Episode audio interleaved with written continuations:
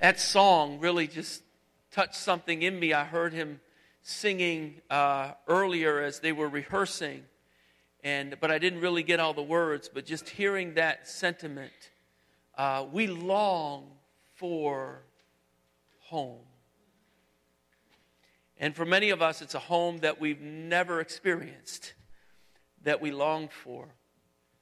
We long for that because we live in a broken world, and we should not be shocked by the fact that things break. Nothing that you own is going to last forever. If you have a car that's a teenager, it's probably on its way out to Hooptyville very soon.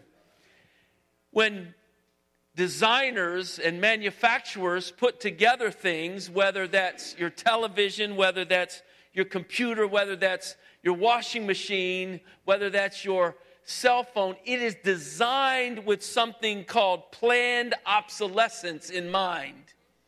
That means that it's supposed to break. You're supposed to trade it in, you're not even supposed to fix it. In a broken world, we should not be shocked that our bodies break. If someone lives to be 100 years old, we think that's a remarkably long life. But 100 years, in terms of eternity, that's like a drop in the bucket. We shouldn't be surprised that our bodies break down. I used to be able to dunk a basketball. Now, when I watch someone dunk a basketball, I can pull a hamstring. Just watching that. Things break, bodies break, and sadly, relationships break. Probably everyone here has been through broken relationship. Many times with close friends, people you thought will always be together, best friends, people that you lived life with in a close way, and yet at some point the relationship breaks. Even family members, estranged from one another, still brother or sister or father or mother or son or daughter, but estranged and far away. It's sad. It's hard. But in this world, it seems like it's unavoidable. But today, as we look at the scripture, Jesus is going to talk about a relationship that should never break in God's design, in God's plan in this world. It's a relationship that God specifically planned and designed to bring maximum glory to his great name. And that relationship is marriage. So we're going to look at that today. If you stand together with me, we're going to read Matthew chapter 5, just two short verses, verses 31 and 32 in Matthew chapter 5. So if you've got it, or if you can look up on the board, read with me Matthew chapter 5, starting at verse 31. It has been said, anyone who divorces his wife must give her a certificate of divorce. But I tell you that anyone who divorces his wife, except for sexual immorality, makes her the victim of adultery. And anyone who marries a divorced woman commits adultery. Today's sermon is titled Covenant Oneness Jesus' Design for Marriage. Now, unfortunately, most of us in our Bibles, you have a title over that, and it's something about divorce, not really about marriage. But we will see here as we look through this, Jesus is talking about God's design for marriage, the fundamental fact of what marriage is designed for. Let me pray one more time and we'll jump in. Father, thank you for this moment. Thank you for your word. Lord, be with us now and do the work that you want to do in each and every heart in this place. To the praise and to the glory of your great name we pray. In Jesus' name, Amen. Amen. I was talking with Pastor Tim earlier this week and say, Why in the world did I choose to preach through the Sermon on the Mount? We're running into hard passage after hard passage. Like, what was I thinking? Uh, but we're going through verse by verse the Sermon on the Mount. And one of the reasons that uh, not just I'm doing that, but it's the tradition of New Life to go through biblical books verse by verse is because we want to know what is the whole counsel of God. So we don't come to a hard saying, a hard teaching, and say, okay, let's do, a, do an end around on that one. No, we've got to deal with everything the scripture says, and God wants to bless his people through his words. But before I go in and dig into this text, let me say this. The Christian church, very often, and Christians have often treated um, subject of divorce in, I think, a shameful way. In, in a way that sets divorce apart as a kind or a type of sin that's like unlike any other sin. In many instances, it's almost been set up as the unpardonable sin. It's like a mark people are supposed to wear on their foreheads for the rest of their lives. They're a second class Christian because they were divorced. But I would challenge that way of thinking because if we're reading through this sermon from Jesus, we just read about anger being the equivalent of murder. We just read about lust in your mind and in your heart being the equivalent of adultery. And so, if we treated those sins the same way that many people treat divorce, that we would have to walk around with murderer stamped on our forehead, with adulterer stamped on our foreheads. We don't want to treat this in a different way than we treat any other type of sin. The reality is, this way of thinking is problematical, it's unbiblical, and it is Pharisaical. We want to treat any sin in the way that it should be treated. Listen, this type of thinking is antithetical to gospel thinking. Christians are never, hear me, never defined by their sin. Being in Christ, here's the good news of Christ it means that you have been separated from the penalty of your sin. It means that you are progressively being freed from the power of sin. And it means gloriously that one day you will be set apart from the very presence of sin in the Lord. Christians are defined by Jesus Christ, by his perfections, and by nothing and by no one else. So, with these things in mind, we want to look at Jesus' teaching on marriage. And here's the main idea of what Jesus is getting at marriage is God's idea, and it is meant to last as long as we live. Let's look through this, th- these verses here, and we'll look at some other verses as well. First of all, let's look at the first part of that marriage is God's idea. Verse 31 starts it has been said anyone who divorces his wife must give her a certificate of divorce. That comes from Deuteronomy chapter 24, verses 1 through 4. Now, those verses in the Torah, in Deuteronomy, the first five books of the Bible, are the only verses in the Torah, those five books, that speak about divorce at all. That is significant. Those first five books, the books of Moses, it's actually a big deal. In reality, the Old Testament never commands or encourages divorce, but God does, however, deal with the reality of the broken world that we find ourselves in in such a way that people are protected and God's glory is magnified in this broken world.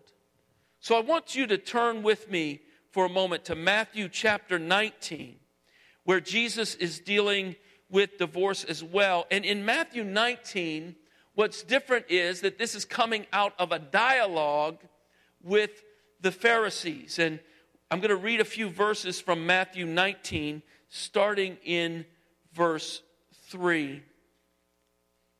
Scripture says that some Pharisees came to test him, and they asked him, Is it lawful for a man to divorce his wife for any and every reason? Verse 4 Haven't you read, he replied, that at the beginning the Creator made them male and female? That's Genesis 1 26 and 27.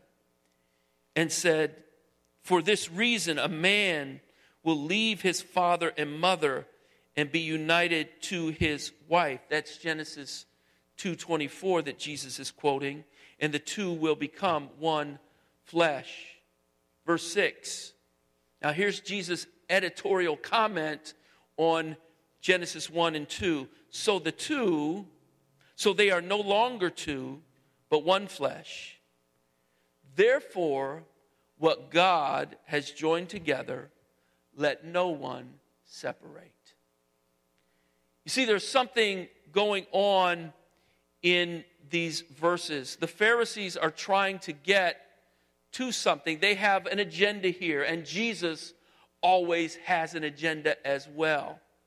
What are the Pharisees doing? They're looking for loopholes around divorce and they're trying to find out, Jesus, what do you think about this? They're trying to catch him again in thinking that is unbiblical or wrong so they can pin something on the Lord. But Jesus is pointing them back to God's original design for marriage.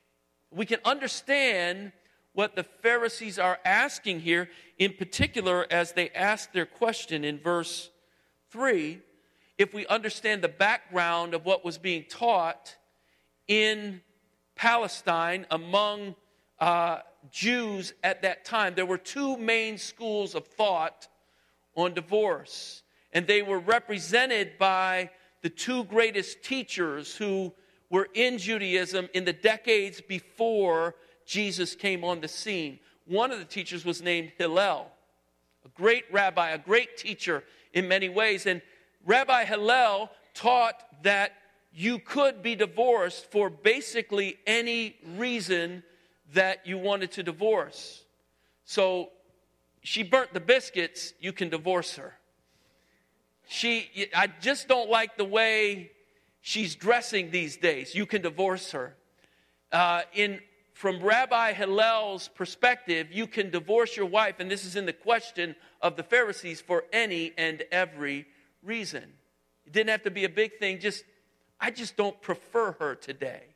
But he made sure that according to Deuteronomy 24, you, you have to present her with a certificate of divorce. So he wanted to make sure that things were done decently and in order. That's the way Presbyterians like to do things anyway decently and in order, right? So, presenter, and that way the legal stuff is taken care of. The other school of thought was Rabbi Shammai. And in Rabbi Shammai's way of thinking, what he taught was the only possible reason for divorce was sexual defilement in the marriage. Either that you find out when you come into the marriage that she had been sexually active before the marriage, or that there was something going on outside of the marriage uh, sexually. And so these were the, the reasons, and this is where the Pharisees are coming with this question. And the Torah deals with the fallenness of creation order, but when Jesus answers their initial question, he goes back to the way God designed marriage before sin. So God had designed marriage and woven it into the very fabric of his creation. Why? To show forth the greatness of God's faithful love for his people. Marriage was designed to show off God. The Bible starts with marriage. Genesis chapter 2, the Bible ends with marriage. Revelation 19 and Revelation 21, the marriage supper of Christ and his bride, the church. The Bible talks about this, and I mentioned this, I think, last week in Ephesians chapter 5, 32, that the profound mystery of marriage, where two become one, is just not ultimately about a dude and a dudette, a man and a woman, but it's about Christ and his church. Husband and wife love is designed by God to be a high definition billboard so that people in this world will see the precious, powerful, and persistent love of Jesus for his people. That's what marriage is designed for. And that's what this, these verses are getting at. They're not just what's the loophole out of marriage. When we come to the Bible looking at it that way, we're missing the point. Jesus is saying that there is an institution that I have put into this world that is different and that points to me. So I want us to just take a few minutes to consider a couple of questions. First, a question for married folk. Here it is is Christ's love so evident?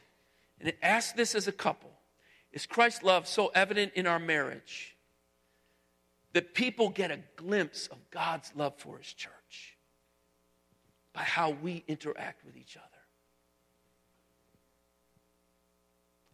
I think it's a pretty profound question. I don't know what you think. But this is a question that we should be asking as married couples. We've set a low bar for marriage in our culture. We've set a low bar. As long as you don't get divorced, you're okay. Man, I remember, this is years ago, I was doing marriage counseling for a couple. I'd been married maybe 15 years at the time. They've been married 55 years. They were he was a deacon in the church, she was a leader in other areas in the church. And I'm sitting there with this couple say, Why in the world am I counseling a couple that's been married for 55 years? Who am I? Within about two seconds, I figured out who I was. I was someone with a clue. because this brother, who was a leader and a deacon and all these different things, had no clue about what marriage was really about. I mean, it was bad. I'm not going to go into any details, but it was bad. It was not good. But what we need to realize as couples who are married under Christ is that God uses marriage as a means for sanctification in our lives. Can somebody say amen? amen? To learn to forgive, to learn to die to self, to confess our sin and to desire the good of another person in a way that Jesus Christ is formed more and more in our lives. Christian marriage is meant to point people to Jesus. So I encourage every couple that's here today to talk together tonight about your marriage. And how does it reflect Christ? And how does it show off Christ to others? And how could that be better? If you're a married couple, that's your homework assignment tonight. And let me also say this before I go to those who aren't married. For Christian leaders, whatever capacity that you lead in, please recognize and realize this your marriage is your first ministry. Get that. My marriage, how I treat my wife on Monday, Tuesday, Wednesday, Thursday, Friday, and Saturday is more important than how well I preach on Sunday. Because you can have a good skill, you can lead well. But if you're a married person and you're leading out of a messy marriage, you're missing your first ministry. So God calls us back. I've got to address this most important ministry that God has given me, and that is the ministry of my marriage. Good ministry flows out of healthy marriage in God's church. Now, here's the second question, and this is for those who are not married yet, but who desire marriage. Don't lie if you desire marriage. Say it's all right to desire that. Here's the question Am I willing to ask God to help me to die to my selfish desires so that I can pour out love to another person in a way that reflects how God has loved me. That's not usually the question that folks who want to get married are asking, is it? I want someone who looks so fine. He's got to have his stuff together. And I've got all these qualifications for this brother. I need to check that bank account. I need to look at his personal history. Oh, he's got to have it together. And brothers, we do the same thing. The problem is that those who are looking forward to marriage are often looking about their personal fulfillment as the goal of marriage. The primary, that's really the primary reason so many marriages fail. We're looking for a person to do for us what only God can do. We're looking at a person and making an idol out of them. They will make me whole. Listen, marriage is not two halves coming together to become a whole. If you're not whole in Jesus, you're not ready to be married. When we make a person an idol, an idol is something that can promise all day long but can never, ever deliver on its promise. So, therefore, for single folks, the most important thing that you can do to prepare yourself for marriage is to dive into a robust, deep, and growing relationship with the Lord Himself. Listen, our finances important? Yes, they are important. Is a career path important? Yes, a career path is important. There's a lot of things that are important, but here's the thing when life gets hard, when relationship gets tough, when marriage gets hard, and listen, I can give you a 100% money back guarantee that at some point in marriage it's going to get rough. Now, y'all just saying, mm hmm, but you know you should say amen. Glory to God. I know that's true. You know it's true. At some point and at many points, it's going to get really hard. And having money in the bank's not going to get you through. And having a good career and being thought well of in other circles is not going to get you through. What will get you through is a mutual commitment to the Lord of your life is a growing relationship with Jesus that allows you to forgive when you've been hurt deeply, and it allows you to confess your sin and humble yourself when you are in the wrong. And you're going to be on both sides of that numerous times as you walk with someone else. Let's go on to the second point today.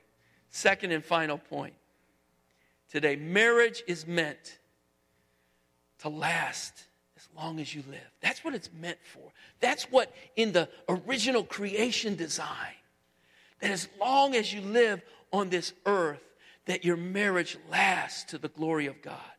Now we can see in Matthew 5 32, Jesus allows an exception for that, right? The exception is sexual immorality. But it's clear from the text that that's an exception. Jesus isn't pointing people towards divorce, he's pointing people towards faithfulness in marriage. He also does this in response to the second question by the Pharisees. Look with me again at Matthew 19, and I'll pick it up in verse 7. Matthew 19, verse 7. After Jesus points them back to creation, one flesh union, what God has joined together, let no one separate. Then the Pharisees asked, Why then? They asked. Did Moses command that a man give his wife a certificate of divorce and send her away? Verse 8 Jesus replied, Moses permitted you to divorce your wives because your hearts were hard. But it was not this way from the beginning. Let me just stop there for a minute. Jesus is going, he says, He did this because of your stubborn hearts. But in the beginning, before the fall, it wasn't this way because your hearts weren't that way. You're oriented toward God without sin, but it's because of sin entering in that Moses and really God, through the law of God, makes these allowances, but he's pointing them back to the beginning. And in verse 9, he says, But I tell you that anyone who divorces his wife, except for sexual immorality, and marries another woman, commits adultery. So he says what he had said earlier in Matthew 5. We see this teaching at various places in the New Testament.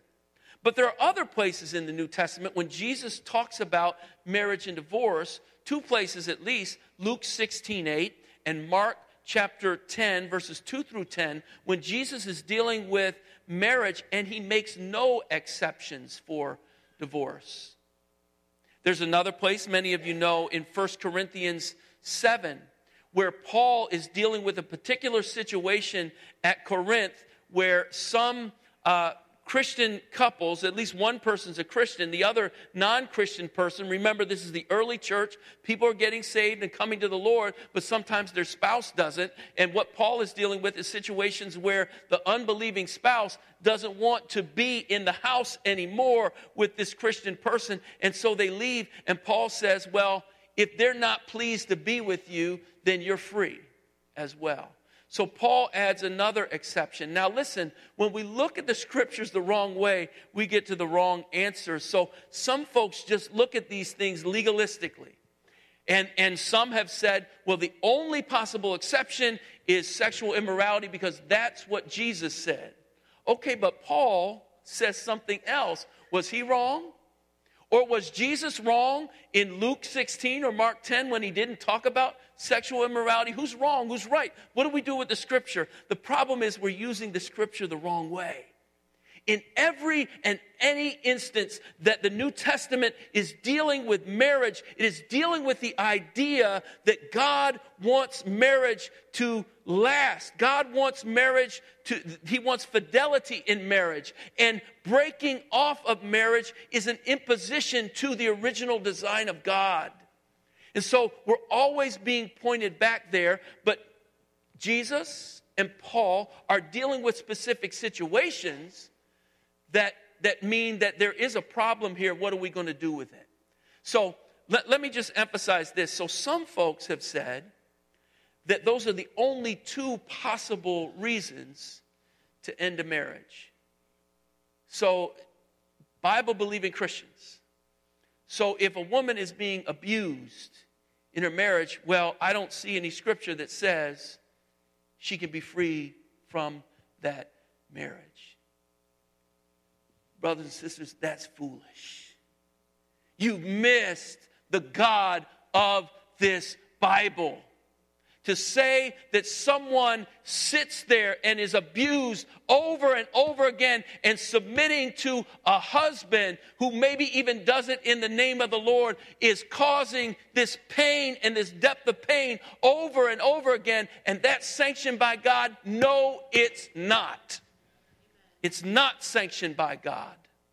And there could be other exceptions as well that we, we don't have to talk about now, but marriage is designed by God to show off his faithful love to his people. So let's look at two necessary implications of that. Number one, marriage must be entered into with the idea of a lifelong covenant. When I do a marriage ceremony, I will say these words that marriage is not to be entered into lightly or unadvisedly but soberly, reverently, and in the fear of God. So, marriage is entered into with the idea of a lifelong covenant. I've been doing marriage counseling for years. Only one time have I ever had a couple that came to me for marriage counseling and had a prenuptial agreement. Y'all know what a prenuptial agreement is? It's like we've written up stuff that if this doesn't work, this is where the assets go, right? I've only had one couple that ever did that. She had had, uh, there was something that happened in her family, and she got a big settlement. And she said, Well, we agreed I can put that off to the side. That's mine in case this thing doesn't work. What do you think I said to that couple? I said, Good. That sounds about right. If you want to guarantee your divorce, you get married with that prenuptial agreement. Because what you've already planned for is for it not to work. I've only had one couple ever do that. And of course, I didn't marry that couple. I'd never marry someone with a prenuptial agreement. That's only happened to me once because I do urban ministry. And let's face it, most folks don't have it like that anyway. Prenuptial agreement. Okay, my hoopty's worth $500. What you got? It just doesn't work. But a lot of people enter into marriage with prenuptial mindsets. My bank account, your bank account, my check, your check. Listen, in marriage, that doesn't work. Marriage, there needs to be less me and more we. In marriage, my turns into our. You even hear it in couples that are struggling. They start talking about their children as if one person produced a child, right? That's my son. I don't believe she's doing that to my son. Bro, that's her son too, right? We do this with money all the time. Listen, I'm not saying that in marriage you can't have something that is set aside that you have agreed upon so that you can surprise your wife or you can surprise your husband. You can do things like that. But listen, if most of the money ain't our money, you got a problem in your marriage. Me becomes we, my gets traded in for our. And listen, we also have to remember this in marriage, every other relationship that you have, especially and including your family of origin, has to change. Brother, you can still love mama, but mama's not the first woman in your life. And a lot of mamas want to be the first woman in your life. You can't let her be because you've just made a new, a new relationship the one relationship in the world where you make a covenant of oneness before Almighty God and witnesses and say that we are together. Listen, mama might love you, daddy might love you, uncles and aunties and other people who are involved in your life have a lot to say, but at the end of the day, y'all need to work that stuff out together and not let anyone come in between you as husband and wife. Second piece here divorce should never be sought frivolously, but is a last option that God does make accommodation for. So let's face it, let's be real. It takes two people to be in a relationship, and it takes two people to stay in a relationship. And sadly, that's not what always happens. I've witnessed many marriages come back from affairs and thrive again. I've watched marriages come back from financial calamities, from seemingly hopeless situations. They're never going to make it, but they've desired to, and they've been able to make it back. I've seen that happen many times. But in Matthew 5, in Matthew 19, in 1 Corinthians 7, we see some exceptions where it is allowable under God for divorce to take place. And we could talk, as I said, about other things abuse in a marriage. What about a marriage where the children are being abused? Do you keep them there? If there's safety issues, you need to get out of that as soon as you can, right? Now, I, I, I would also say seek godly counsel, and getting away is not necessarily divorce, right? It could be separation for the sake of, of being safe, but get, get godly counsel in this. But listen, this is something where some things can happen. What about a situation where a husband or wife is pushing the other person into sin over and over again or into breaking the law over and over again? What do we do in those situations? Listen, we can't use the Bible as if it's the rule book that gives us every situation and every rule. And if you can't find it in there, then you can't do that because the Bible doesn't say it.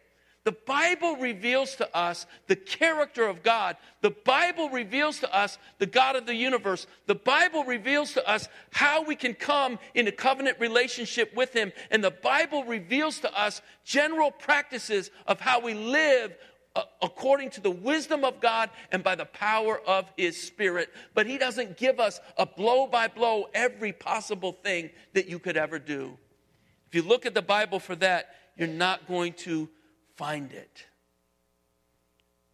I know many godly people who are divorced. In many cases, there's stories of abuse or ongoing adultery by a spouse.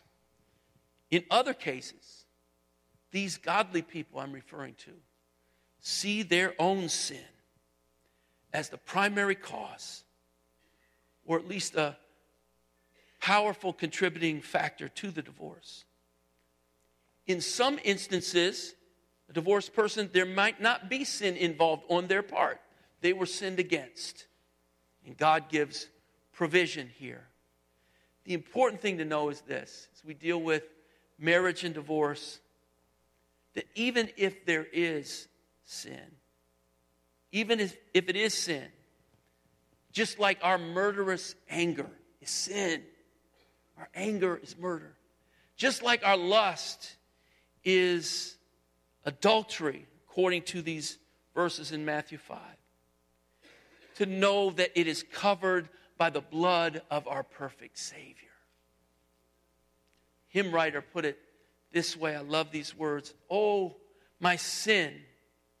Oh, the bliss of this glorious thought. My sin, not in part, but the whole, is nailed to the cross, and I bear it no more. Praise the Lord.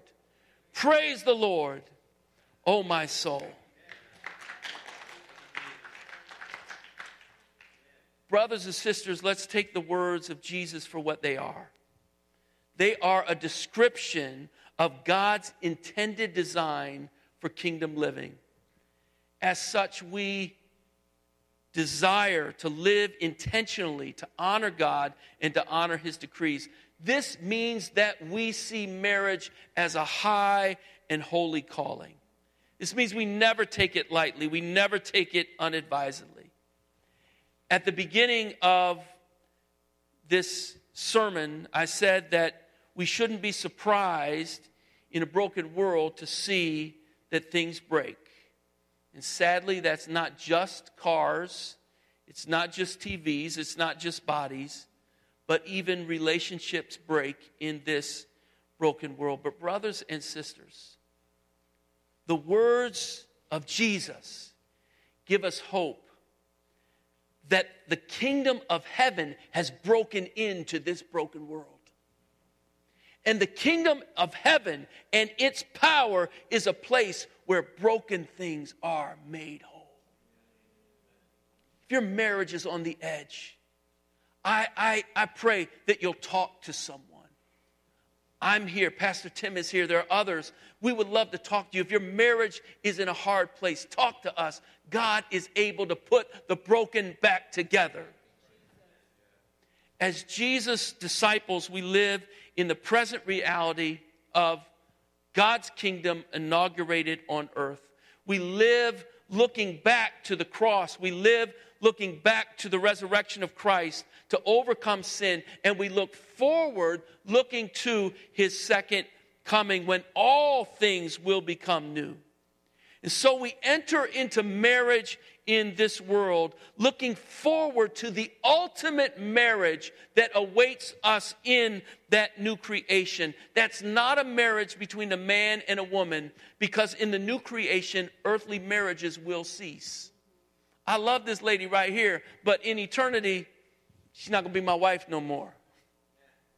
I think I'm still going to like her a lot, though, but I'm just saying, that's what the Bible says. There's not marriage or giving in marriage in the new creation. But let me just say this i am just about to be done here, y'all. But when I hear people just, we all focus on when I die, I want to see my grandmother. I want to see that. That's a beautiful sentiment. But I hope you want to see Jesus. For the Christian person, it's not that I don't care about people who've gone on before me. My mother passed over 35 years ago. Yes, I would love to see my mother, other people that I know and love, but my heart's desire is to see my Lord. I'm part of his bride, the church. Revelation 19:6 as I close, 6 through 10 says these words. Then I heard what sounded like a great multitude, like the roar of rushing waters and loud peals of thunder, shouting, Hallelujah! For the Lord God Almighty reigns. Let us rejoice and be glad and give him glory. He says, For the wedding of the Lamb has come, and his bride has made herself ready. Fine linen, bright and clean, was given for her to wear. In parentheses in my Bible, it says, fine linen stands for the righteous acts of God's holy people. Then the angel said to me, Write this Blessed are those who are invited to the wedding supper of the Lamb. And he added, These are the true words of God. Brothers and sisters, marriage is God's high and holy and wonderful calling to show forth his glory in this world and to show what we're all looking forward to as men and women and people of God that one day we will be united with Him forever in glory. Let's pray. Father God, we do thank you for your word. And we ask, Lord, that you would work in every heart in this place. Lord, marriage is not the ultimate thing. Not every person will necessarily be married. And you have provision for that in your word. We don't idolize marriage. But Lord, we do know that you use marriage in glorious ways, and you've designed it to be a glorious thing. And like everything else in this world, the enemy has come in, and our flesh comes in and can mess things up all kinds of ways. So, Lord, we pray that you will do glorious work in the lives of those here that are married. If there are any marriages in trouble, that you will work in those marriages for your glorious good purpose. If there are others here who desire marriage or who are moving towards that, we pray, Lord God, that you will equip them in every way in a depth of relationship with you, that their marriage can give great glory to your name. So, Lord, have your way in all these things. And we give you thanks and praise and glory in Jesus' name. And all God's people said, Amen. Amen.